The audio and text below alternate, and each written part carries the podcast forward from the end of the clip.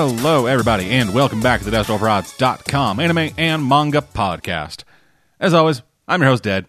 Joining today, we have Bertie Hi. and Trey. Hello. Yeah, whatever.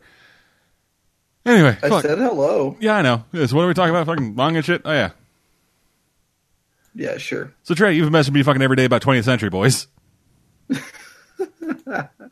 Oh man. But that's not what I'm going to start with. you fucker. Actually, well, Dead Man, I ju- just as a quick kind of starting point, I don't know if everyone else has read this, but I guess it's worth mentioning that Fairy Tail's over. Oh, Oh, right, yeah, yeah. yeah. Yeah, that ended. It's uh that's a uh that's a bad ending. Yeah. I'm not going to call it bad, I'm going to call it lame. Yeah, that's why I said bad ending because it's kind of just a like and all No, the things I- were I- tied up and It, it, it, to me, bad endings are endings that are either inexplicable or don't end anything. okay, a lame fine. ending is an ending that technically does resolve everything, but in, but in this case, it's such a lackluster, Yeah, it's such a tension-free ending that I'm like, okay. it's such a clean like and then this person fell in love and then these people excuse me and these people go and do the thing Well, to be fair, the entirety of Fairy Tail has been tension free. Power creep, what's that? oh boy Not quite a DBZ level power creep, but close. Yeah, just everything. Just hey, I got this new power. Then they immediately meet somebody who can fucking rape the moon. oh boy that's a And it just keeps going from there until it's like, hey, I'm a dragon who ate time, so like fuck all of you, and then I'm gonna punch him and I win. That's how it ended, Well, he right? punched. He punched with the power of friendship in the heart of the cards.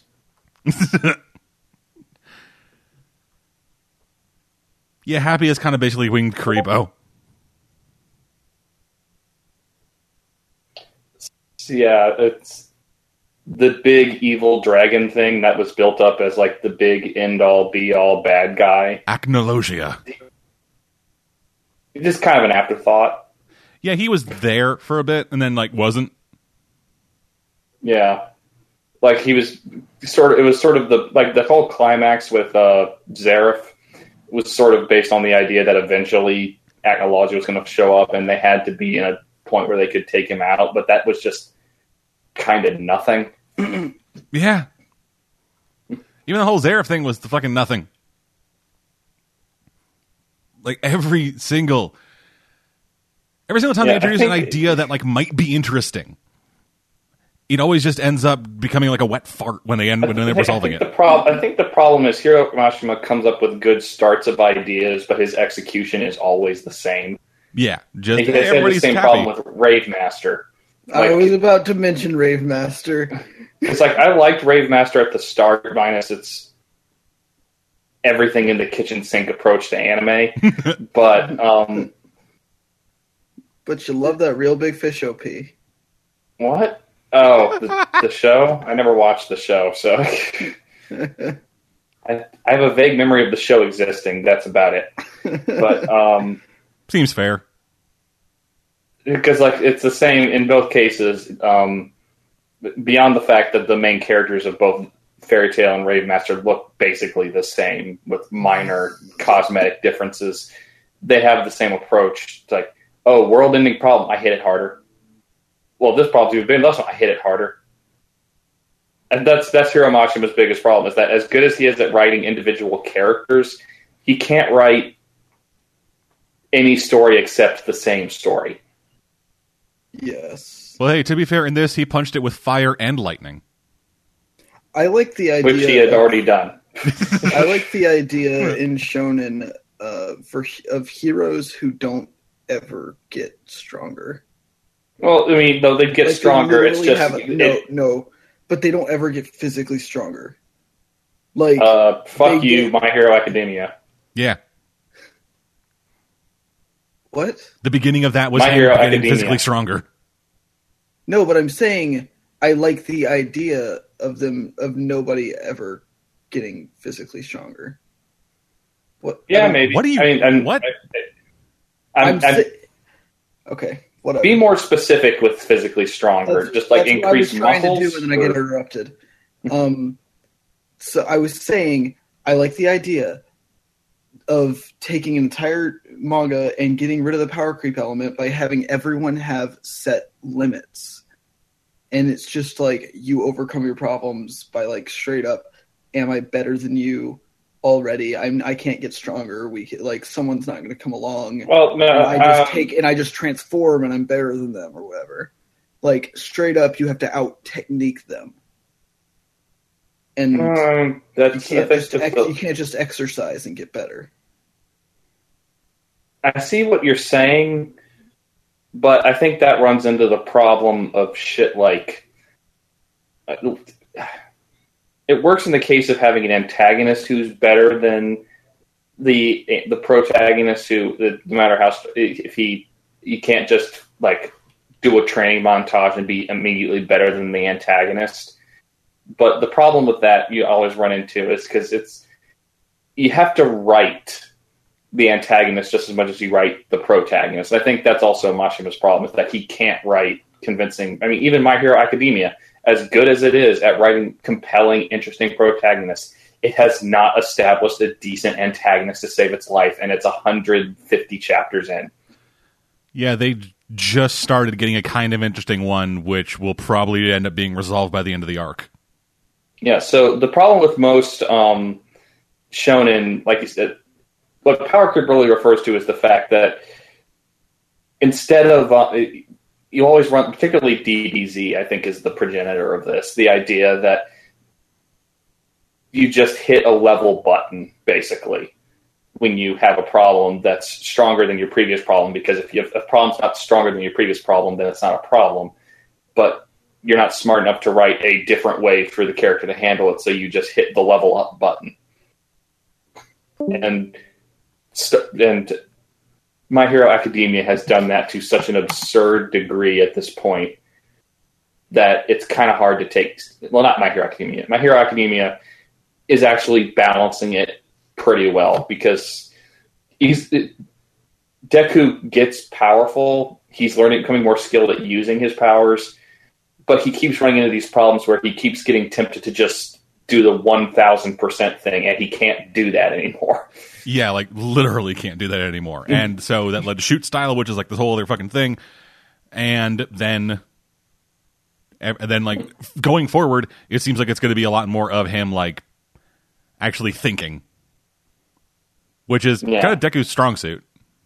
Yeah, no, thinking through and understanding both his his strengths and weaknesses, his opponent's strengths and weaknesses, his ally's strength. He's much more of a tactician than a frontline fighter, which is weird considering his power set. But Yeah, I think that's the joke yeah, of like getting this guy who is just like the most balls out, most powerful motherfucker in the world, but he's just super technical.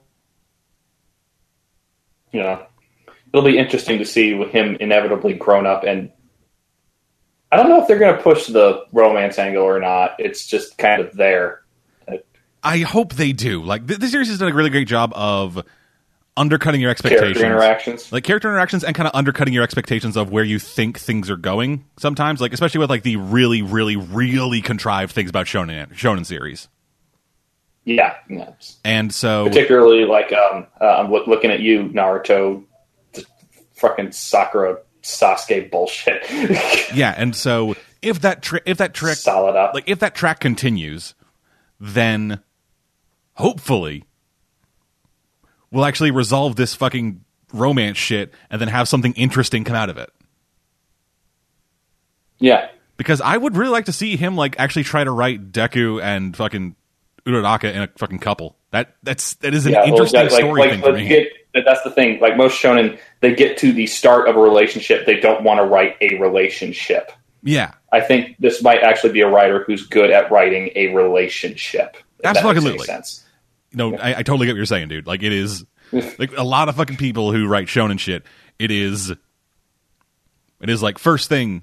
It's like first thing. Hey, we introduce things. Are they a couple? Who the fuck knows? Like, do they like do they like each other? Maybe. Will they end up together? Fuck you. And then it just kind of keeps going and going and going forever. He gets the end, say, "Hey, I love Yeah. you," and then that's it. Which I mean, and I kind of get that because like most of the the audience for a shonen series are not usually particularly interested in that kind of thing. But My Hero Academia has been pretty good about bucking expectations for shonen at this point, and I don't. And it's not. I, I don't want Deku to turn out like fucking Kirito, and I don't think he's going to because this is a good writer. yeah, like like so far he has been like so far he has been like a a relative source of inspiration for his class, but or like you know in the sense that he is really strong and they want to beat him. Yeah, But it's never been a. It's never been like, oh, Deku's so awesome. I Want to fucking get his dick all up in me? Like outside of maybe Asui, there's kind of nobody else really into him. yeah. Although Asui just seems to be into tonguing people. Yeah, yeah, you want to know what happens But when we'll an Asui gets struck by lightning? Interesting blowjob. Oh, fucking, they got the lightning guy. That'd be a weird Eiffel Tower. Just complete the circuit and see what happens. Oh, I'm terrible. I think you've infected me. That's how it, that's how it goes, dude. You've been here like what three years now? It's about time it happened. Uh, it's been over three years, actually. it was three years last April. Okay, so four years then. So it's about fucking time it happened. Yeah. So yeah, like Mashima's biggest problem is that I think it's just he's he's gotten himself into a rut of just he's written two 400 plus 400 500 plus chapters now that have done the exact same thing basically and i think that's his biggest problem he needs to get out of his comfort zone which has Yeah. been every series he's written since rave master i think that's his biggest problem Write a fucking seinen drama or something. I don't know. yeah. or shojo romance or Psychological horror. Fuck. Yeah, or a uh, or it, it he, his attempts at writing this as uh, uh, shoujo romance are so hilarious it becomes an unintentional comedy. Yeah, or write a shonen thing, but from like a villain perspective. Yeah, And I don't, I don't mean, Not- and I don't mean like, oh, and I don't mean like, oh yeah, he's the fucking, he's technically the villain, but he acts the protagonist. I mean like an actual straight up real villain. Like he starts out as a Yeah, lackey no, and works his way up the ranks to be the fucking head of the fucking evil empire. yeah, no, I understand that. Like, No, have, have we had that? Mashima's biggest, like I said, Mashima's biggest problem is just, um, can't think of anything off the top of my head. I feel like it hap- it has happened. I just don't know. Yeah, I need to look into that. Yeah, but yeah, Mashima, uh, Mashima just when you inevitably start a new series, even if it looks the same, don't make it the same. I like I, I can I can deal with you recycling your character designs, even though I wish you would recycle the exact same character designs. It's just like do what um Hiromu Arakawa did, you know, like from one of the greatest fantasy anime epics ever written to a slice of life farming drama. So I guess actually, we talking about this. It actually does kind of spark something in my head. Um, I have not read any or watched any Kuroko no Basket. Okay. And from what we talked, you are at least you are at least more familiar with it than I am. I am. Is from what from what you uh, from like your history with that and what you have read of that guy's newest series, Robot Cross Laser Beam. Yeah. Is it a similar kind of thing with uh with, between uh, like with uh, what you were talking about with Mashima, where it's just like, hey, you stick in your lane, and it is, yep, that's your lane. It's not quite the same because um it, while the while the style of storytelling is the same for both series, he's going for a different main theme. Because um the the central theme of uh Kuroko no Basuke is that the main character, Kuroko Tetsuya, was sort of the uh unthought of sixth member of this team of really great middle school basketball players who are all like geniuses in their own right and thus created what's called the Generation of Miracles for this one school. He has his own talents himself that make him very good, and but he, much less than any of the other five, he cannot function on his own. Whereas everyone else in the Generation of Miracles is is just sort of like a genius balls to the wall, awesome basketball player, does everything that they can. You can probably play the game themselves for the most part, even though they don't go that route usually. Uh, and he, when he, when Kuroko enters high school, he meets this Japanese American guy who's much more like um, the Generation of Miracles, Kagami Taiga, who is just like super competitive, really good, a lot of natural talent, but kind of swaggery and standoffish but neither of them can really. And of course, inevitably, he has to start playing against his old teammate. Kuroko needs to start playing against his old teammates in the tournaments, and they've they've discovered that neither of them can really beat anyone in the Generation of Miracles by themselves. So they have to work better within the team, and that seems to be the central theme that the best goal in a, a team based basketball sport like basketball is full integrated all players all members of the staff and team working together towards the same goal instead of just having one awesome player basically carry the whole team which is often which is what they're just a contrast with all the teams that this generation of miracles made it. Or even if they have more than one talented player they're not really a team. They're just a bunch of guys all playing on the same team. Sorry halfway through the discussion I mean. halfway through that description i started just watching reruns of Haikyuu in my head yeah, no, no. Haikyuu is much better at that because it's not as ridiculous. Because, um, and this is actually an improvement from uh, Robot X for, for Robot X Laser Beam over um, Kuroko no Basuke, where he, no he's just he's so laser focused on whatever he practices on a regular basis that he's just become insanely good just by doing the same thing over and over and over again, like clockwork. Yeah which makes a little bit more sense. It, Kuroko's big thing is that he has so little personal presence that people sometimes forget he's there.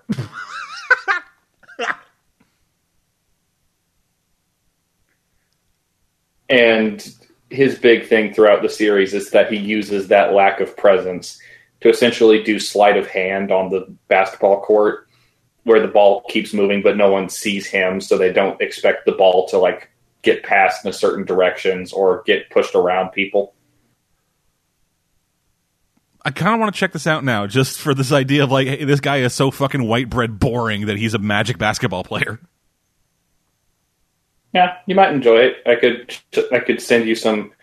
I think actually clips of like the first like little practice basketball game, um, just amongst the members of the high school Kuroko's going to, might give you a sense of kind of the tone of some of the lighter stuff, but the plot heavier stuff is when they get into like the insane, stupid sports powers. Like the thing that apparently every basketball player aims to get in this series towards the end is entering the zone. Uh, no, I just baby steps had this whole fucking arc where fucking Ei-chan was just like, all right, I need to fucking study and figure out how to get into quote unquote the zone. Like the zone is an actual technical term used in like for realsy sports medicine. Mm. Yeah. And not just some bullshit you shouldn't let Kanye into. Yeah.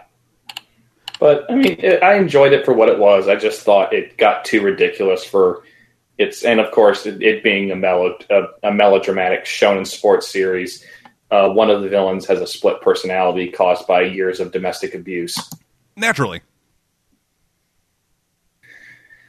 But if you can avoid, if you can ignore those kinds of really stupid tropey elements, it's a, it's an enjoyable enough read. I I'm the only one of my of the media horse group who kind of enjoys reading it because Caveman doesn't read sports series really, and as Cora has pointed out too many times, this is a level of ridiculous he just doesn't play with in in sports manga.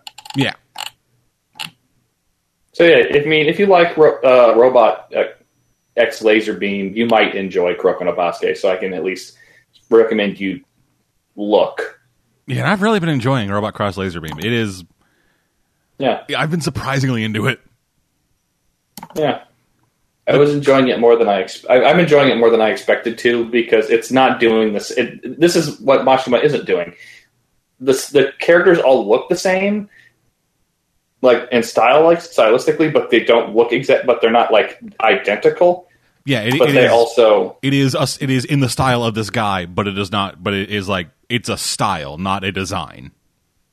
Yeah, and he's also not he's not telling the same story because like if you go from basketball, a team a team based high energy athletic sport, to golf, Yeah, the dad sport.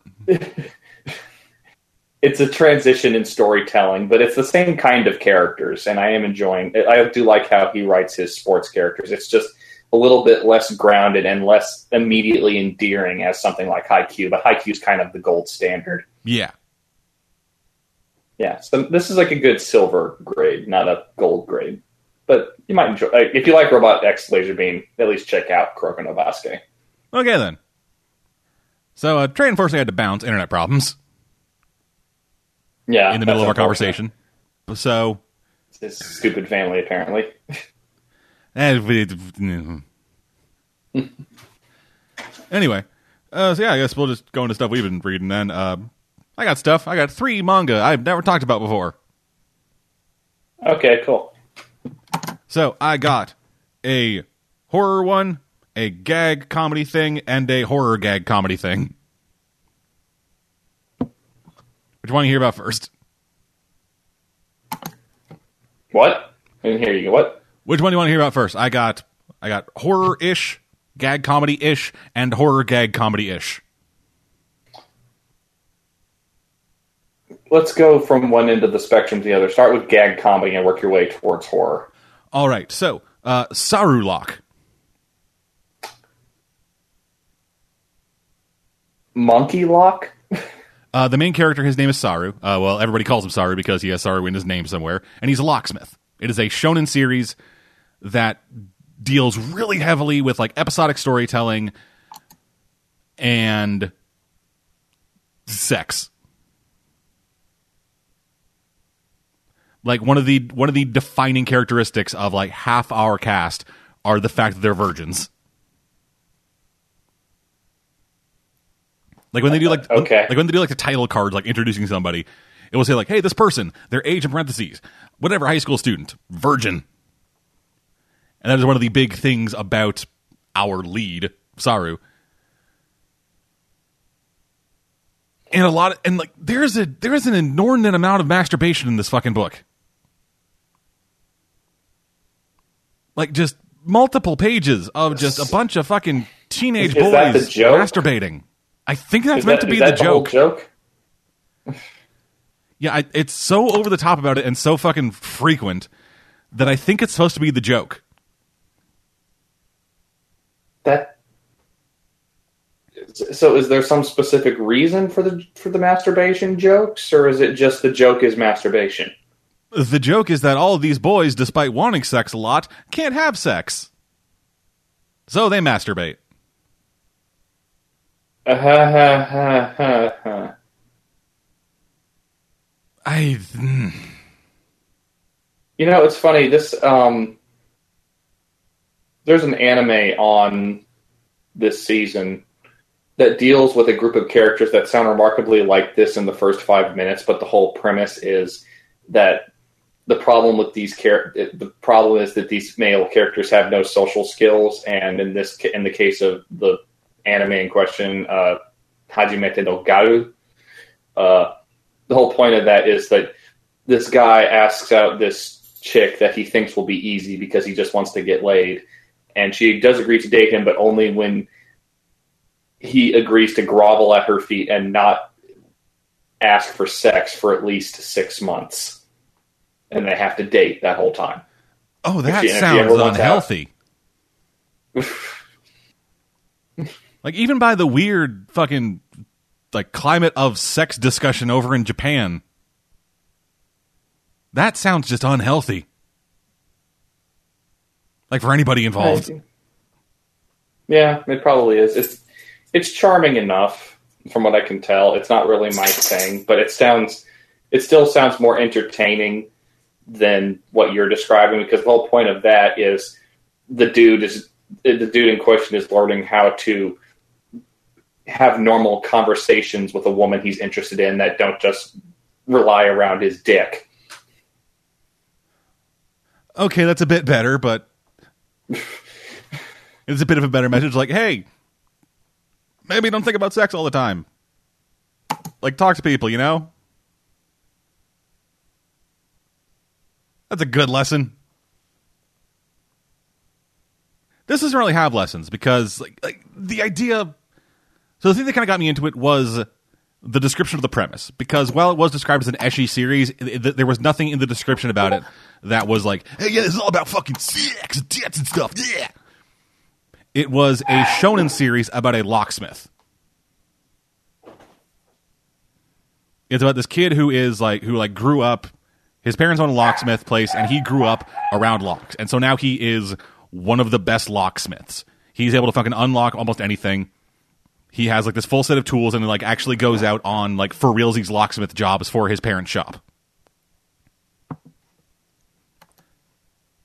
And that seemed interesting to me because like a lot of shonen shit, you don't get a lot of it around like very workman like jobs and that's kind of Okay. what this is. Like, like I like the like I like the idea of like the audacity and the like just bigness of shonen shit, but for just like real down to earth stuff. Like no nobody thinks like locksmith is an incredibly fucking no, nobody, nobody's fucking sitting in like fucking grade school, looking up into the sky, saying, "One day I'm gonna be a locksmith." That's just a job that people kind of just eventually find themselves in Yeah. because I, Actually, um, th- I'm sorry. I, I was just I was showing Caveman uh, an episode of Justice League Action yesterday that was possibly my favorite description of a good version of Booster Gold that he really really liked because uh, B- Batman of course hates on Booster Gold because you know he's lazy, childish, doesn't really pay attention to anything, all that he finds out in this episode because something's eating time and it causes a time disruption. Batman figures out all, what Booster Gold's doing in between all his fucking around with the Justice League, where he's actually saving the time stream constantly. And Batman's like, "Why are you never talking about this?" It's like it's just something I do. It's like you know, you know, sometimes you have rats in your house and you have to call a rat guy. Well, it's like no one sets out to be the rat guy, but you know, someone's got to do it. So yeah, I'm Times Rat Guy. yeah, Booster Gold is the greatest hero the world's never known. Yeah. Well, when he's written correctly. Yeah, which is like thirty percent of the time. the either yeah, every, everybody who writes him either writes him like all the way either end of the spectrum. He's either all the way just the fucking out for money lazy asshole, or he is all or he is all the way like a good hero, Yeah. which he's kind of neither. this he needs to be both, and I think this series has actually done a decent job of writing him like that because just two episodes after the one I just described, uh, Green Arrow got in trouble because Booster Gold brought dinosaurs back from the past for a money making scheme. but anyway, I, I'm distracting from anime. You continue. Yeah. So so getting into this, I was expecting, like I said, the a shonen series about a locksmith, and there are occasionally tits. Okay. Instead, it is a shonen series about locks and tits. Is is is the lock a metaphor for touching tits or The way he sometimes describes it, it kind of is. oh joy? Like I think I, I think um like there was there was some line I cannot remember how it actually went, but it was like there was like there's no lock in the world I can't caress open, including the lock to your heart. Yeah, I was afraid they were going to go that the whole key lock ra- metaphoric metaphor for not not even romancing, just scoring chicks. Yeah, and again, there is interesting stuff in this. Like we, uh, there was a character who was introduced a few chapters in, who is the leader of a local gang. Like he is he is a shonen he is a shonen author's idea of a yakuza. Okay. But without him actually being yakuza because the actual yakuza they treat them like fucking terrifying people. Like so far, one for realsies Yakuza member has shown up, and he is this weird dude with like fucking gecko eyes and a gun. Who like kidnaps and abuses children.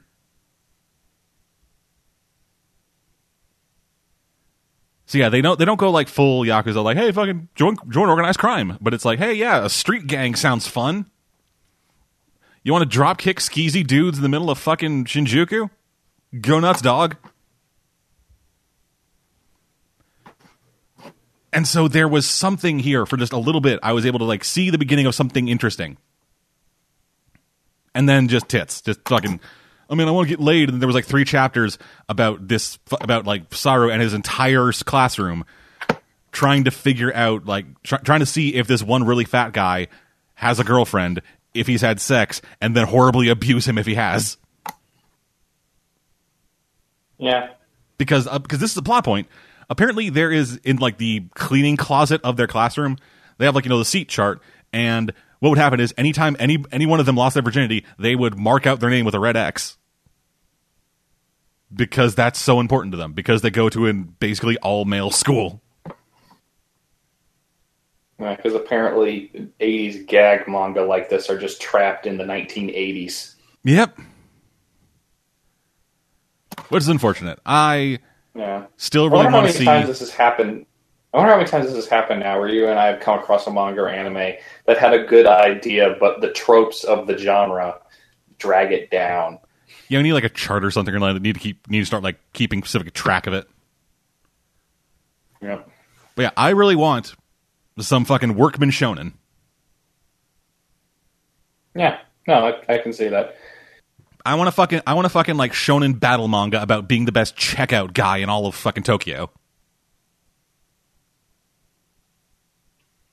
Oh, this is funny. One of the things I talk about might sound interesting to you then, even though I have no idea if it's good or not. But I, I'll, I'll let you finish before I talk about it. Like there's a fucking kid who one day hears about some dude who was like the best, I don't know, auto mechanic.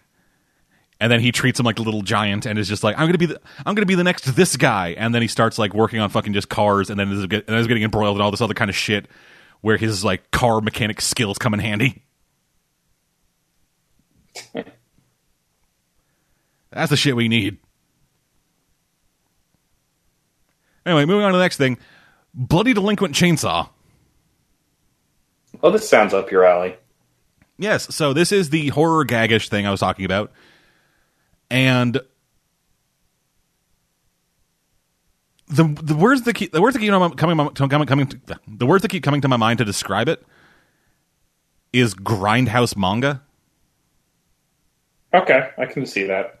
There have been some manga I've read that felt very grindhousey. because it is about a lady with big tits who fights an army of zombies with a chainsaw. Yeah, And but like a special Again, but like a special borderline magic chainsaw. yeah. Yeah, so Again, uh, nothing you're telling me is that shocking. So, yeah, I know. I'm not, I'm not trying to be like I'm not trying to do a you. Which is weird because I don't try to do me. I just somehow find the stuff that you're like, oh my god, what is wrong with you? No, it's not even a what's wrong with you. It is it's a what is wrong with this thing you're telling me about cuz the shit that you sometimes describe it doesn't seem real. That fucking Starro crypto crossover thing made that should not exist. Anywho. So yeah, in this class, in this one high school class, there is a lady named Nero. Uh, one of her eyes is fucked, that and it keeps fucking like flipping up and looking always up and to the left. And she is a mad scientist. Uh, one day, like over summer vacation or whatever, she finds a stray. She finds what she thinks is a stray cat, and then does science to it, and remodels it into a tank, into a cat, but with tank treads. Sure. and you know maggots are pouring out of its eyes, and the person who owned the cat is like, "Oh my god, you fucking monster! What have you done to my cat?" and beats the shit out of her. So then she remodels the cat again into a spider tank with missiles, kills that girl and her entire family, and then slowly begins turning her classmates one by one into an army of zombies that are loyal only to her. And she does Yeah. this and she does this to everybody in her class except one girl, a girl by the name of Giko, who lives in a junkyard and takes baths in an oil drum. Uh, okay. Yeah, so one day uh, she's just kind of like hanging out at her house or whatever. Then some zombies show up. So she pulls out a chainsaw and cuts them in half. She then goes to her school's Sure. yeah. She then goes to her school's um, auto mechanics club and says, "Hey, modify my chainsaw." And so they modify it so that it has a piercing shot where it essentially just like the handle just like stretches out by like ten feet. Uh, the blade, the teeth in this uh, chainsaw are made out of titanium, and you can fire all the teeth off in a single direction uh, as some kind of gun. And then it is about, and then it is just a story of Giko progressing along this path, trying to get to Nero, kill her, and then go back to living her life regular. Yeah. And it's kind of fun. This, this sounds like yeah, it sounds like fun. It just it's it, it's fun. I'm mile I'm quite often familiar with. So Yeah, I know it is. Uh, I'm really it's like enjoying. if you took uh, it's like if you took Black Lagoon a couple of steps further. oh, like more than a couple. I especially like the art style of it because like a, especially in like recent chapters there has been a good few fucking like pages worth of pe- pages worth of panels where all the main female characters are naked but there's nothing sexual about it like yeah all of them have like giant tits and look like just oh yeah the fucking so fucking yeah, like fucking what what like fucking small children like it's like what small children who are beginning to realize what sex is are, look at and go, "Oh my god, they're so hot!" like I said, Tarantino. Like even beyond Tarantino. And yeah, like they're, they're like, er, all of them have fucking just huge tits and spend a lot of time naked, but at no point is it really sexual, despite the fact that one of the one of the like main zombies gets brought over to Giko's side because she fingers her really well. Okay. And even with that, I I still didn't really get any kind of sexual anything from this. Well, yeah. Well, sometimes stuff like this would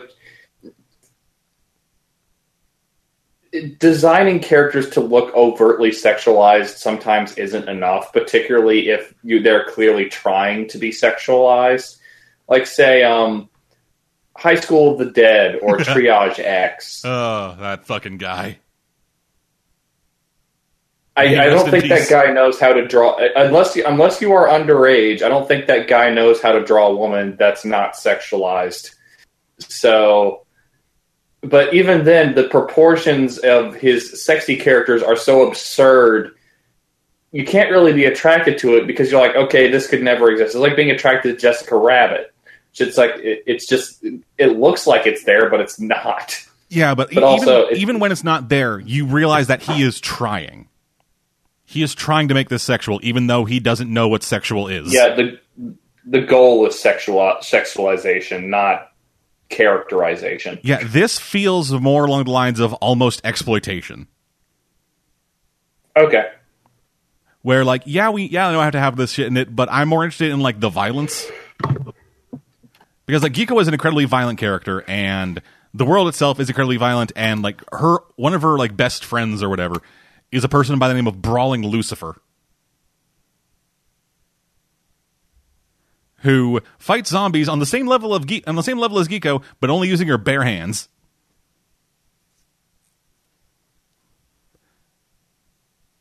And yeah, it's just kind of fun. Like, yeah, this isn't really for everybody, or almost anybody really, but I do kind of enjoy it. Like I've I've been reading it for a while, and I'm still gonna keep, I plan to keep reading it. And it's this weird, nice middle ground between what I uh, it's a weird it's a weird, nice like it's a step back from what I usually read in this kind of vein. Like when I talk about series that are increasingly violent or have like gore be a central component of it, it is usually it is usually kind of disgusting. Not because it's gore, but because of how they show it and the context of the gore itself. Like I've talked about many a series on here that are kind of disgusting. This one has an almost sim a like basically an equivalent level of gore to it, but the context and the way that it is drawn and shown within the actual series itself. I don't see anybody masturbating to this.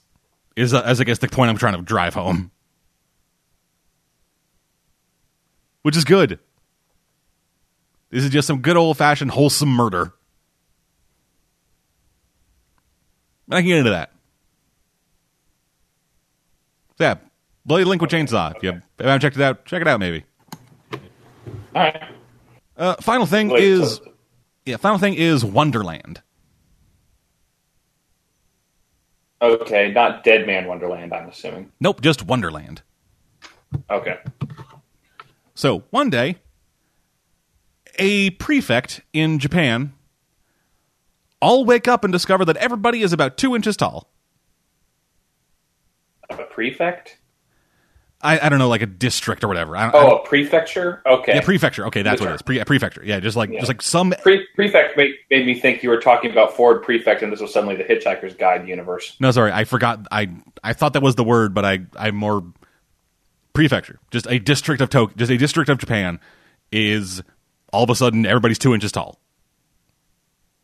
Okay. And for a while, that seemed just to be like the that seemed to be the plot. The plot was just, hey, everybody's two inches tall. Look at these unexpected instances instances of horror. Like like the, like a main character, a high school girl, she like looks at her window and sees just a bunch of crows just tearing people to shreds. She like goes she like goes uh she like goes downstairs to try to like find her mom and dad. And her mom and dad are like hiding under the sink because the cat is trying to kill them. Not not like maliciously or anything, just like, hey, look, small things. I'm gonna play with them. Persh, and then smacks then smacks her fucking arms into the wall. And they're just, oh fuck God, my bones. And it's yeah, it's about, it's about this girl just trying to like go out and find like try to get out of the district, try to find her friend, try to figure out what the fuck's happening. And along the way, she comes across Alice, a bizarre Okay. a bizarre animalish person who speaks in wingdings,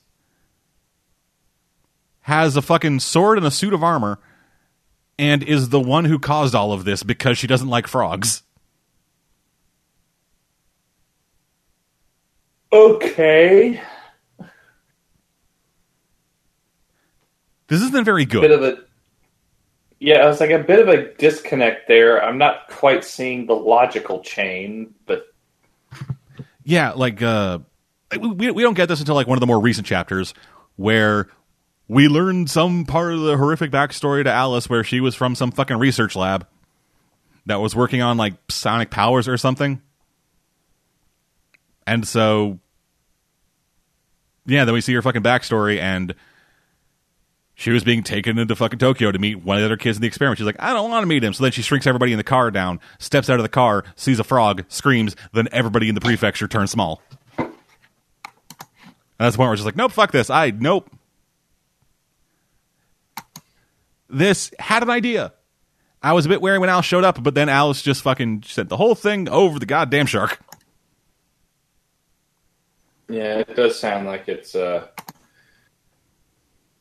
dumb premise. which is unfortunate because again the idea of the idea of like a horror series where the whole where the whole conceit of the horror is that everybody is way smaller than they're supposed to be that's the fucking incredible it's shrinking like man it's the real world. It, like, yeah, it's the real world, except a portion of it is not the correct size, and thus a normal world becomes anything but. Now, that's a perfectly fine premise. It's just Alice doesn't like frogs, so she causes a prefecture in Japan to shrink. Sure. yeah i don't know why that is in this like other than other than the, for the title to make sense because you know it's Alice in Wonderland. Get it? I really hope I really hope they didn't like force those plot twists just to include the title. No, I think the guy wrote it with those plot twists in mind and then came up with the title. That's actually worse. Because apparently no one in his life said, That's stupid, sir, stop. Yeah. Man, other than like those things, I've mainly just been sticking to the usuals. Yeah. I mean I I've I have not um I've read a couple I've read and watched a couple things out of my comfort zone, one of which I don't know how I feel about it. Yeah, what one's I can that? Get to that. Oh, it's one of the new anime this season, not the one I mentioned. Um, you've probably seen ads for this one. Kakegurui. It sounds vaguely familiar. Okay. So this is a dark sexualized thriller about a high school full of nothing but compulsive gamblers. Okay. That's an idea. And like the entire social hierarchy of everything, even possibly up to including the teachers, is determined by how much of another person's debt you have or how much money you have won or the number of times you've won games. And the main female character, uh, I can't remember how to say her name. It's not. It's not the title. It's something. It's something normal. Yumeko Jabami? She looks normal and yeah, that's. I think that's it. I just couldn't remember which character it was. Um, so when it's in a, with, with a school full of obsessive gambling ass addicts, even by their standards, she's crazy because the rest of them also understand that yeah, we have to gamble in this school to get ahead, but they also because this school is you know an evil anime school, cheating is of course allowed as long as you can get away with it. Naturally. And the main character, she deliberately says at the end of the first episode, after she manages to win a rigged game, a rigged game rigged against her, I'm actually glad you told me because like this other guy that she got in, she got involved in this game because another guy had gotten way too much debt with this crazy blonde bitch, and she won a huge amount of money in a uh, not Indian poker, uh, blackjack. Um, I don't know why but Indian poker or something. Oh, it's most recent episode. Um, she specifically because like he has to apologize because he was forced to be in on the game against her, and when she finds this out, she says, "Oh, thank God! Thank you for telling me." That way, uh, because he's like, well, "Why are you thanking me? I was trying to rig the game against you." He's like, "I know, but if it was a fair game, I would win regardless, and I prefer games where I have no clue whether or not I can win." At which point she borderline finger bangs herself in front of him at the thought of a game of a true test of chance, and he's just like, it, it, I, I, I, I'm paraphrasing a little bit, but basically the episode ends with him going, "This bitch be cray."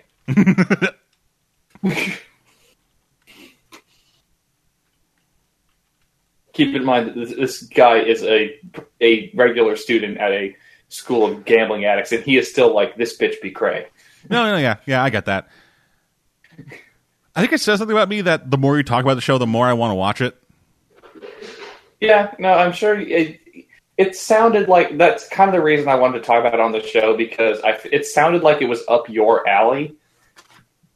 The only it, the problem for me, like, I don't have a problem with a dark anime take on a, dealing with the problems of aggressive gambling addiction. I think that's actually not a bad idea for a dark thriller involving teenagers. Uh-huh. It's just all of the overt sexualization gets a little ridiculous. like the entire ending credits scene is just the main female character doing a sexy dance, steadily taking off her clothes and getting aroused as a blooming flower is in the background. You know, symbolism, subtlety. subtlety that from what i can tell just from one or two episodes this show has no subtlety i mean in the, fourth episode they have a girl with a loaded uh, they- they're doing they do um russian roulette with a 357 magnum You know, the best gun to do that with. Surprised they didn't get a fucking 50 cal pistol.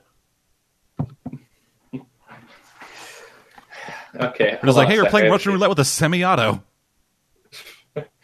okay i don't mean to cause dead air but this is just something annoying in the background i gotta take care of hold on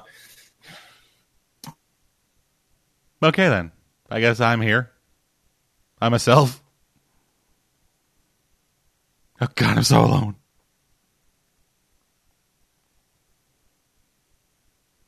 Yeah, so if I can, just go back to uh, Robot Cross Laser Beam for a second, and actually kind of villains. Uh, recent chapters have kind of been dealing with um, this one new villain.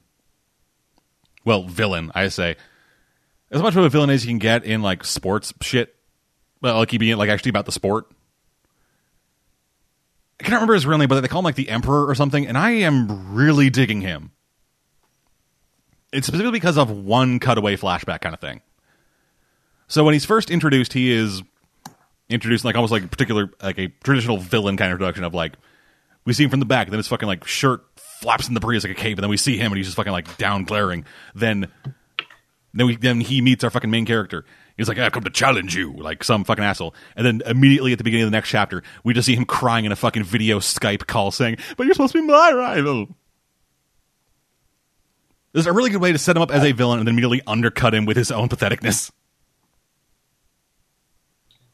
i clearly jumped in at the wrong point in this conversation I was talking about the Emperor from Robot Cross Laser Beam oh right yeah okay yeah and how I really, really enjoy that villain.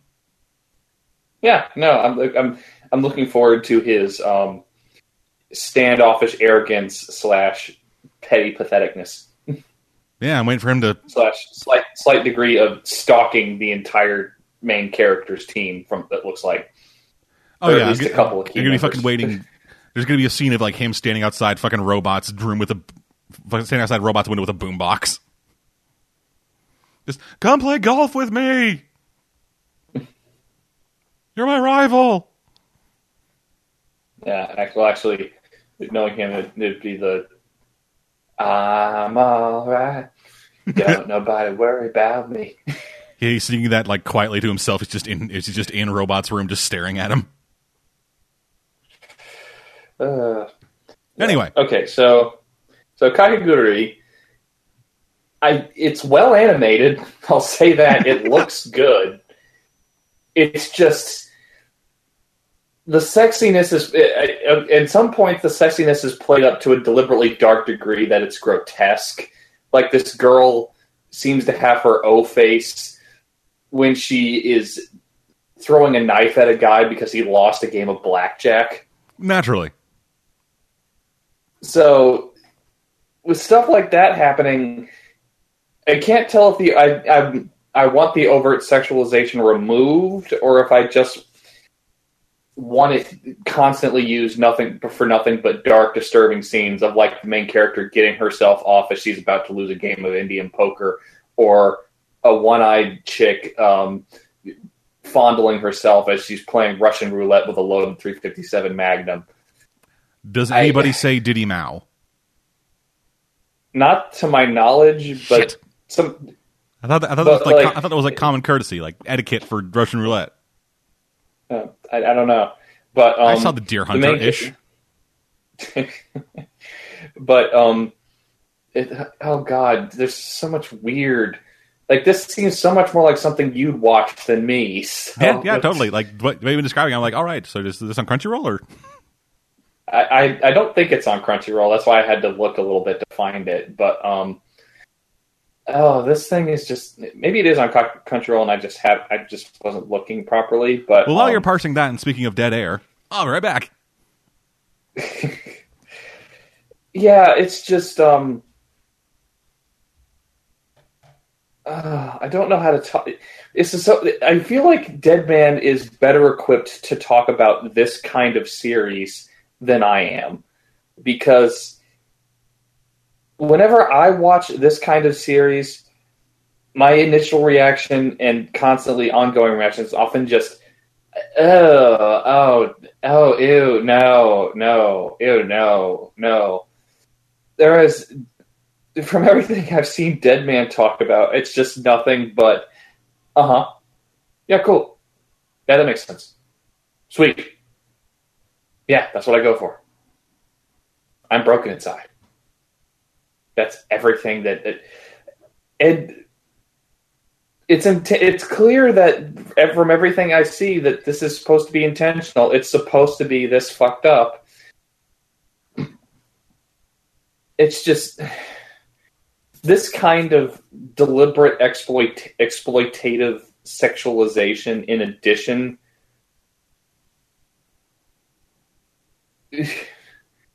that I just I don't I need Dead Man to talk about the series because all I'm just like, ew, that's gross. Sense that's a a dark, twisted thriller based on a very real problem that I have rarely seen talked about in such dramatically fucked up terms. For everything you've described about the show, it doesn't seem like it's a show that's actually addressing the fact that gambling addiction is a problem. Like, like is this as far as I can? Like, is the school set up in such a way that, like, hey, this is a school where like problem gamblers go, or is it just like, hey, this is a school where problem gamblers happen to go?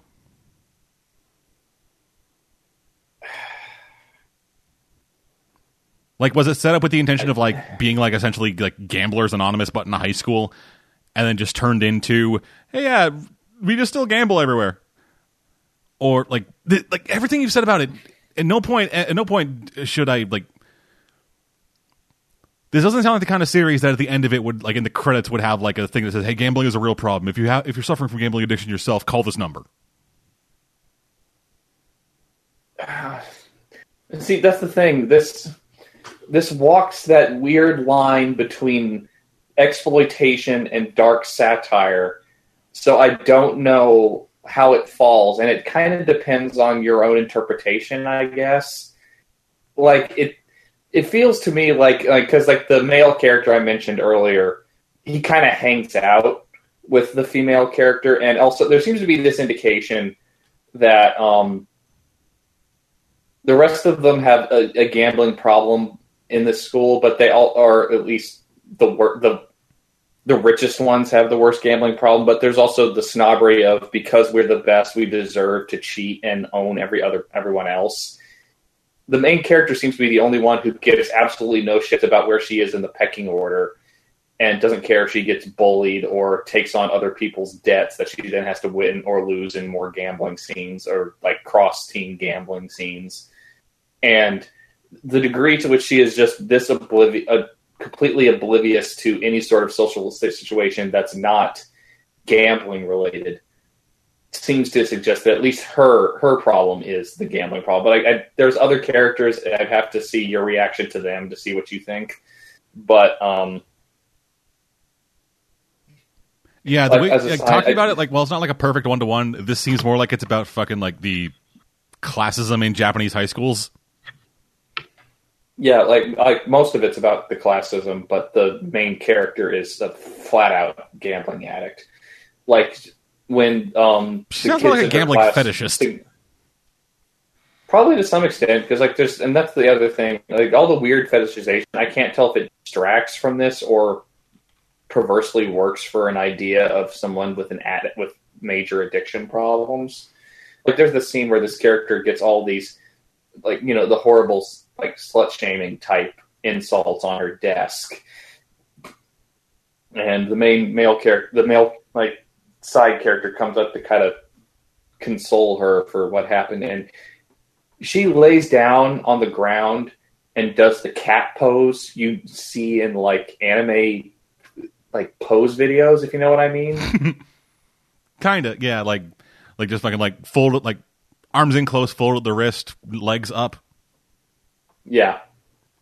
And so he's just and that's the pro- and that's a the main male character seems to recognize that there's something wrong with her, but you know, teenage boy. Yeah, it's like, hey, she got hey, like, yeah, there's something horribly wrong with her, but like, I'm a teenager, she got tits, so fuck it. Yeah.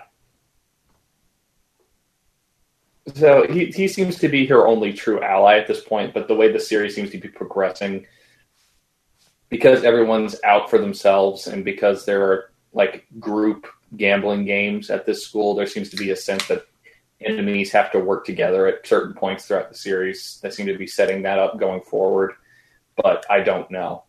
So this sounds up more up your alley than mine. So I might watch another episode or two just to get a sense, a better sense of it. But I kind of want your opinion on this one. Yeah, I've been seeing the manga of this just all the time on this one manga site I always go to. Yeah.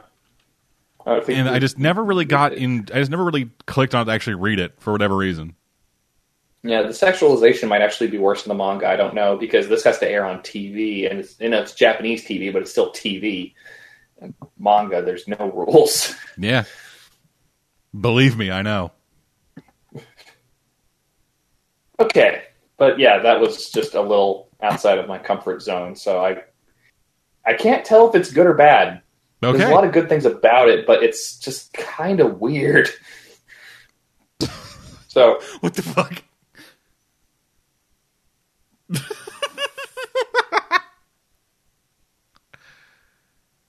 oh, that was me in on the joke. that was weirdly timed. So as soon as so I was looking at that manga site again, and there was just a book just called like Household Affairs. I was like, oh, what the fuck's this? What the fuck is this about? And then the second he said. He's like I said, it's just kind of weird. I read the description of it, which is neglected housewife commits adultery with delivery boy, but unbeknownst to her, her husband is an assassin. It sounds like the setup to a joke, not the series. yeah, this this is some this is some Harlequin romance shit right here. Yeah, I mean, Jap- when Japan gets into Harlequin romance melodrama, it gets fucked. Like, Yeah. there's this series that's entirely about an 18 year old girl who is the daughter of the president of the of the company of the what this that this one guy works for, and she has decided that because she was briefly sexually attracted to him, that she must destroy him his entire life. Yeah, naturally. Ugh. but anyway, um, speaking of the thing um, you were talking about, the- wanting a like blue collar series, uh, Exterminator. Yeah, that's blue collar. Yeah. So this is a uh, trapped in another world fantasy series where the main character dies and comes back to life in a fantasy world, but with absolutely no special skills, powers, or weapons or knowledge of any kind. So he had, of course, had to make money just to get food and shelter. So he basically figured out a way to do medieval pest extermination. Okay, yeah, I yeah, I'm down for that. Yeah, there's only one chapter out so far, but like uh there's not much out yet. I can't get a sense of where it's going yet. It's much more comedy than I was expecting. Well, uh, no, I was expecting comedy. It's just it's some of the moments I'm not sure what direction they're going to go. If they're going to go power creep or if they're just going to go that this guy's going to level up and he has all these. Okay, so when he figures out that there's this quest that no one wants to take because it's essentially just dealing with thousands and thousands of rats in the sewers, uh, he says, "Okay, I'll take it." I mean, I'm technically an adventurer because I get paid to do some stuff like that, but I just dealt with it. So once he figures out, okay, I now I just need to figure. So he goes to he wants to figures out, okay, I need to exterminate these rats. I just got to figure out how to make poison in this fantasy world. So he goes to see this elven potion maker, elderly woman, who he convinces to sell him her poison making ingredients for relatively cheap, so he can make so he can try to do this. And he it's this terrible recipe which involves um, if I recall correctly, uh, gutting a dead pig and like smearing its innards all over a mixture of specific herbs and making them into little balls. Then you then have to let ferment for a couple of hours. To the point, and he's doing this in town, and the head of the guild says, "Okay, you have to leave town while you're doing this because you're literally stinking up the entire city." Yeah, that tracks. Not exactly. Not a whole lot of fumigation tents Yeah. in medieval times. And actually, this kind of this kind of takes out another box of something that I've found myself weirdly interested in lately. is non-standard isekai stories. Yeah, well, I mean that's that's always what happens when you have a genre that's ubiquitous. You look Yeah. for the stuff that's not just doing what everything else is doing. Yeah, like um, like you know, fucking ReZero and Rise of the Shield Hero fall into that category too. Uh, that Spider book I've been reading is falling into that category too. yeah, Konosuba. And this seems right up that alley of just just some fucking like yeah I died so you guys got a rat problem yeah, and it's working. Like he he kills. Um, if I recall, I'd have to look at the number again. I think he kills about 500 to 1,000 rats in the course of a couple of days. Once he realizes poison works, he just has to keep switching it out every now and again. And he has to provide evidence that he killed the rats, so he cuts the tails off after he when, when he burns the bodies. And literally, um, the, the job unfortunately was sort of open ended because you know pest pest problems are huge pest problems. So you kind of expect someone to just deal with a bunch of them and then stop, but he's kind of systematically dealing with the entire thousands and thousands of rats problem to such that because it's it's it's pay per rat uh-huh um, the government literally tells him to stop because he's bankrupting their economy how much they have to pay him.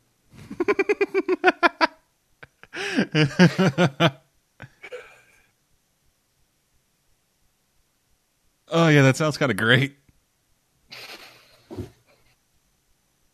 The and the other funny thing is he technically gets adventure point experience for killing each of these rats, so he jumped from level 1 to 36. And he realized this when he tries to open the door to the guild and accidentally throws it across the room. is exterminator a prestige class I don't know. That'd be interesting. Like, what if, what if that's the way the story goes? The story just goes in such a way that like he becomes the most powerful person in the land, but only at exterminating small pests. Yeah, that'd be an interesting way to go about it. I'm So, like- so curious it's like it's- what like- direction. So like every fucking like level ninety nine adventurer just heads out on some fucking big quest thing, and meanwhile he's just like looking at looking at like a hill of ants, and then the ants just all of a sudden burst into flames. Or Yeah. like, or it's like walks to a place like, yeah, you got termites. Just knocks the wall, all the termites just die and fall out of the woodwork. That'll be fifty gold. Just, it's a power creep, but it's a power creep of his level of extermination. Yeah. to the point where he is just the god exterminator, but still, but like god exterminator is about a couple tiers up from like the regular person in the village. Yeah. Again, and I'm curious how this is going to play out because, like, this is a clearly a pre- just a. I've only read the initial chapter; nothing else has come out yet. But this seems like a decent enough premise, both for some comedy and some fun tw- twists on the isekai genre. So I just I kind of want to read a couple more chapters to see how it goes. And again, this all like you said, this sounds like so- something that kind of scratches that itch you were looking for with like a non-standard uh, working class fantasy story. Yeah, and like I'm looking at it right now. Even though he's in this fucking, even though he's in like a fucking fantasy world, still just wearing a jumpsuit, Yeah. just like a jumpsuit and a hard hat. You know, exterminators. Yeah, I'm totally into that. I am down for this. I will let you know. Yeah. okay, let's.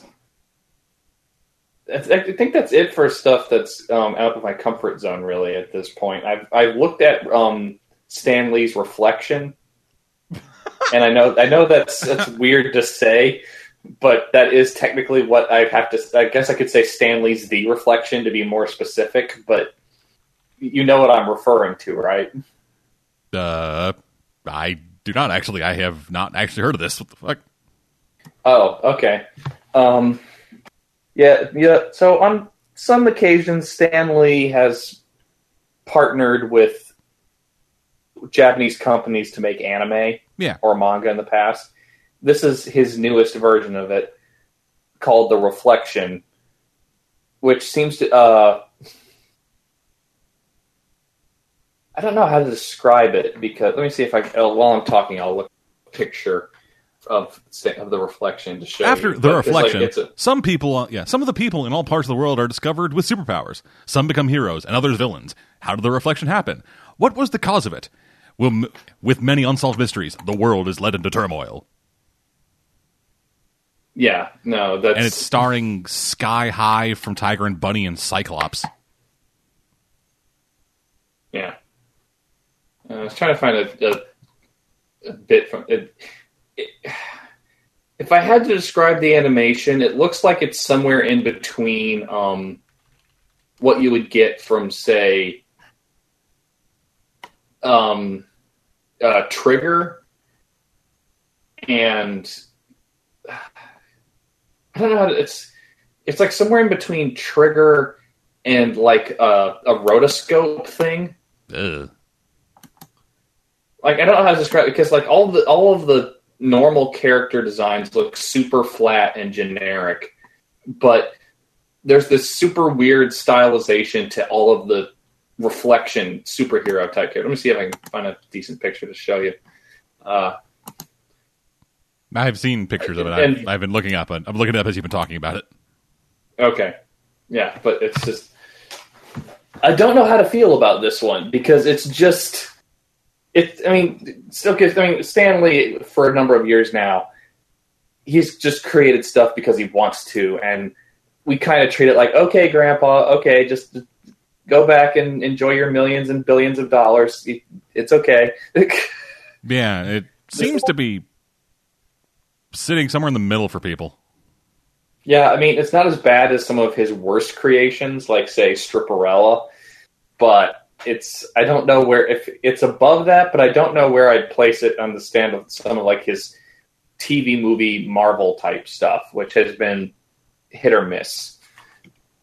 Like I think my favorite is uh, in like the mid 2000s he did a straight to DVD superhero animated movie about a Hispanic superhero who uh, is just a guy on a skateboard, except that he uh, his let his arms were replaced with cybernetic ones to help him be a skateboarding superhero. Because sure, Yeah, that sounds kind of cool. Or at the very least, yeah, interesting. everything. Yeah. No, everything else. I, I, I'm, I'm going to watch a little bit more of this just to get a sense of, because, like, particularly with a series like this, you have to watch more than one episode because. Oh, now I know what it reminds me of. Do you remember Viewtiful Joe? Yeah. That's what this reminds me of. That just looking at some of the stuff in the background, that's like, okay, that's clearly what it is. I Okay. just, I just had to think about it for a bit, and, and hey, that could work. It, I mean, anime is known for for weird image designs, and it's it's not as weird as that um, Neil Patrick Harris Spider Man series from the early 2000s, which I think Cora showed you. Yeah, I think he did. That. Oh. All where it was all like early 2000s CG. Yeah. Ugh. Ugh. Yeah. So this works better than that, obviously, mainly because I think the stylization helps to hide. And there's probably some CG elements in this. I just can't see them as clearly because it's all so stylized. But that might be for the best. You know, like s- cel shading helps hide problems with CG sometimes.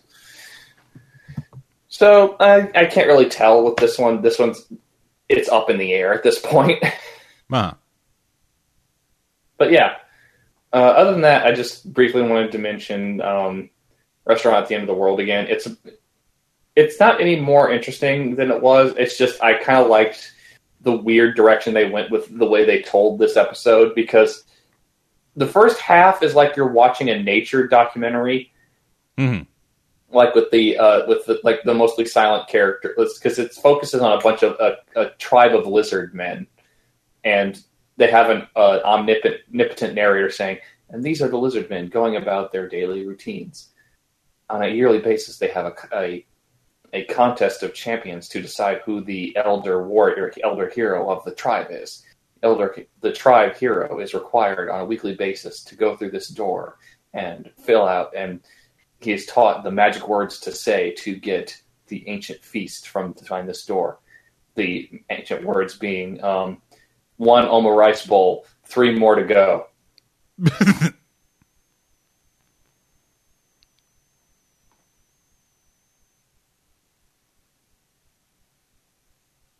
and they actually continue the nature documentary narration while he's eating, which I find kind of hilarious.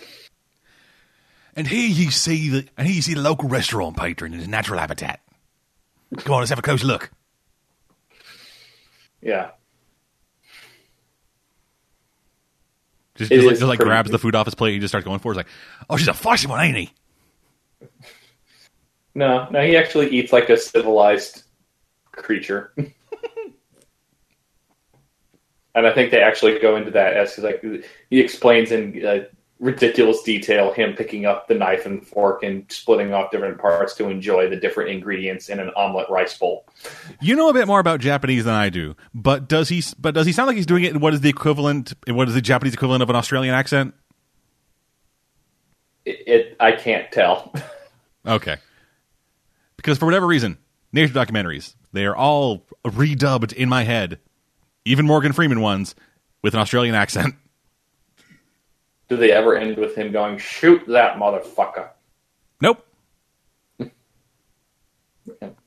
But yeah, no, that's that's basically it for me. I'm still enjoying uh, Restaurant at the End of the World, but it is very much a pick up wherever you want and watch as many episodes as you want. There's no real investment in a story at this point. Uh huh. All right, cool. So what we're been watching then on the news. We only have one piece of news this week, but it's a doozy of one.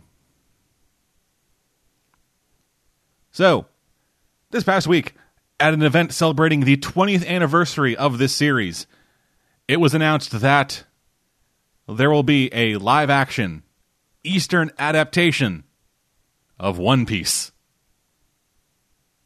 You mean Western? Uh, did I say Eastern? Oh wait, no. Oh, oh, Japan's making a live action One Piece TV show. I for, I remember hearing this. I just No, this is Western. This is Tomorrow Studios partnered with Marty Adelstein, the the guy who worked on Prison Break and Teen Wolf. oh yeah, no. Yeah, No. this is this is the same little bitty of people who are doing that live action live action adaptation of Cowboy Bebop. Yeah, no. Cowboy Bebop, I can see working better than One Piece. I don't know why you would make One Piece live action. Yeah, I don't think One Piece can work in one in live action, even if it is Japanese. Like it is ah. way too. It's way too it's too anime. Japanese and it's it's it's too anime. It's too cartoony, even by anime standards. Like, I, I'm so, even with CG, I'm trying to get hard to believe anyone could take Chopper seriously in live action. Oh no, nobody could. Nobody could take half of these characters seriously in live action. Like fucking Brook. Yeah, Brook. Uh, yeah. Oh, you could The like the only like, the, like like Brook. Yeah, Brook, Chopper, Jimbei. Uh, the fuck, pretty much all the villains, basically. Like Whitebeard. yeah. Uh, that that one dude who can't wink from those like Sunset Riders or what the fuck their name is. Yeah, or um, most of CP9. Yeah. Like of CP9, like what Rob Lucci and the Wolf guy.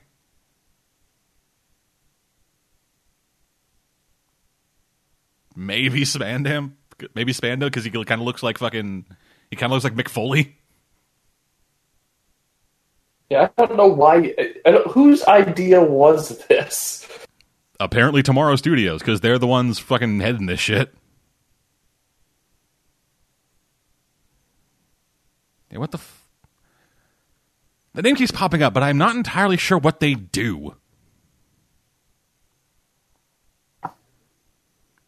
What Tomorrow Studios? Yeah, Yeah, I don't know. It feels like um, sometimes production studios they just want uh, ideas out there and they'll make those ideas happen, but they don't have any idea what to do with them. uh huh.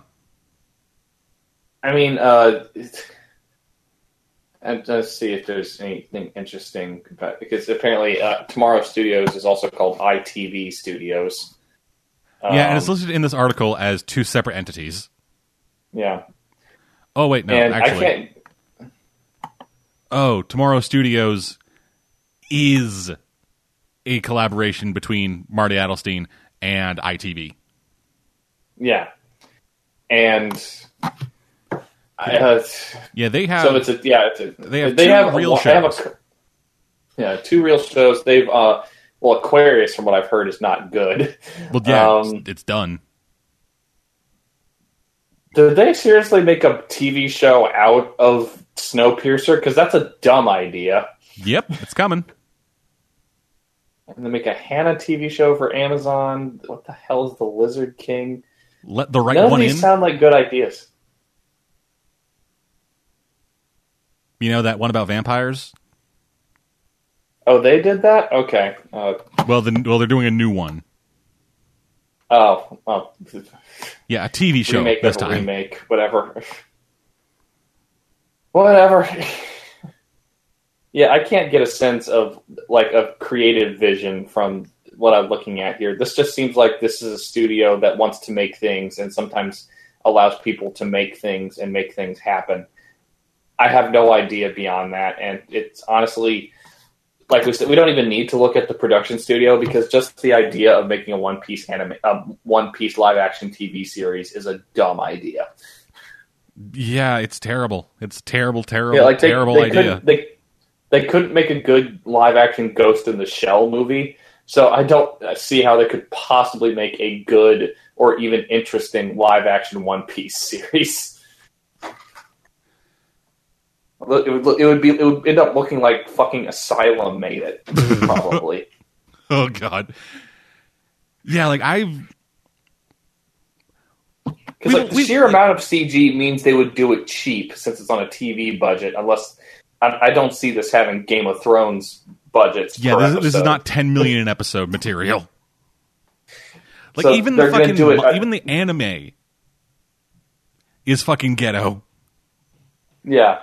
So like they're either going to do this on the cheap or they're going to do like a bunch of editing so that they don't ever actually have to show anything. At which point, why would you make One Piece in the first place?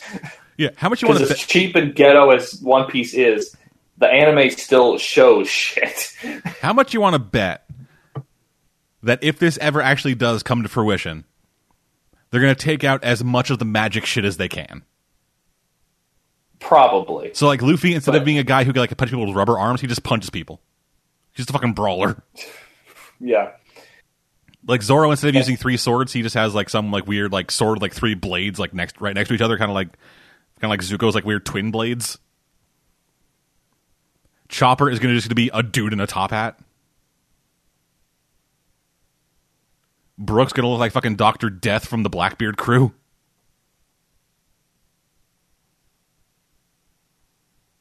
This all sounds terrible. I know I'm making it up, but this is my head headcanon, and now it all sounds terrible. Yeah. I just, I'm just almost in a bet with. I almost want to make a bet with. When is this supposed to come out? Does it say, or is it just like they've announced they're doing it? It has announced they will be producing it. Okay, so that means years away. So who knows?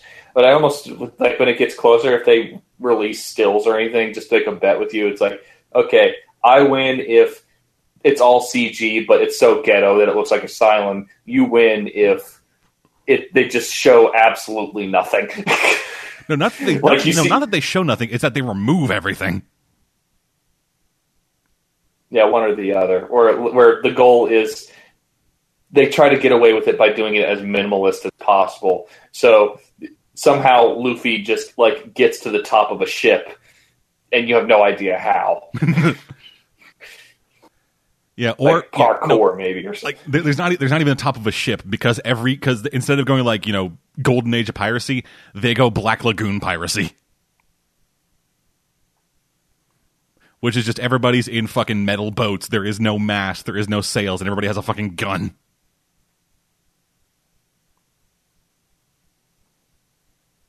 So like fuck all your fuck all your like fucking fancy interesting weapons. The Clima-Tact, fuck that shit. Nami has a fucking pistol. Oh God, you think? I, I don't know if they would do. It depends on who they market this for. Do you think they would let San? Do you think they'd pull a 4Kids thing where they make Sanji keep the lollipop? You know what? I would be way more into this. I, I would actually be super into this if it was, if it was like, yeah. So they took out all the magic shit. They started doing like everything as looking like dark and serious as they possibly can, but they still keep all the 4Kids edits. so they go up against Don Krieg, and it is this fucking like dark, this dark, horrible like war shit. But then when he goes and shoots Luffy with his fucking like giant spike cannon, it's just all suction cups. Yeah, or the, they pull a bandit Keith and he's shooting him with with finger guns. Yeah, just he just just he pulls out the shield, which has all the fucking weapons in it, and it's just his finger, but blown up to shield size. Okay, I'm now kind of into this. well, because we're riding a train wreck. Yes, we are. We are riding a train wreck. All right, right, right. Uh, so, so, so, so, uh, stay tuned for our This is upcoming on the same Kickstarter. level. Yeah, this is on the same level as when we were we were uh, brain uh, brainstorming the worst possible ideas for a David Goyer Green Lantern movie. Ah.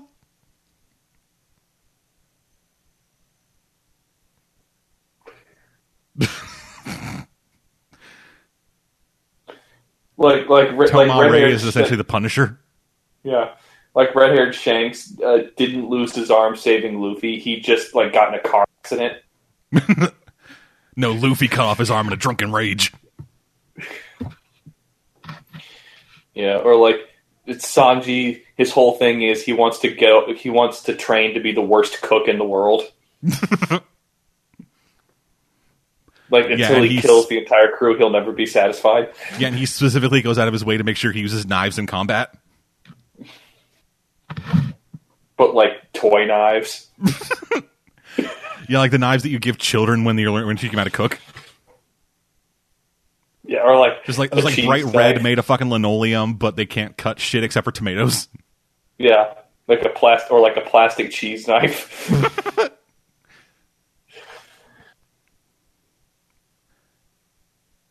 Nami's like a terrorist. Just here to take down the world government through any means necessary to save my Yeah. village. Miko's a masseuse.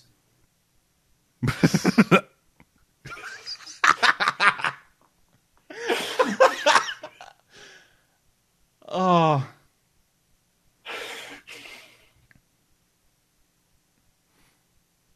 Jimbei's a former Olympic swimmer who got kicked out for doping.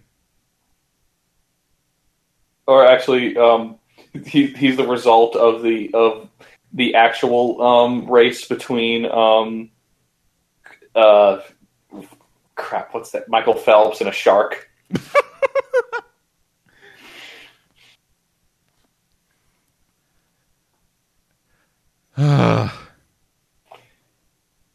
Like uh, the ideas we have. this are is why we don't hell, but- television. Yeah, well, and also, I get the impression whatever we come up with will be no better than what they come up with. It'll just be more interestingly bad. Yeah, that's yeah, that's kind of our niche. Our niche is interestingly terrible. uh, Anyway, that's good for this week. Thank you all for joining us. rigging note. We'll be back in two weeks' time with an episode of the DestroProds.com anime manga podcast. In between now and then, though, we got some bullshit coming out. I don't know. Then, I'm dead. and I'm Birdie. And for Trey, we'll see you guys next time.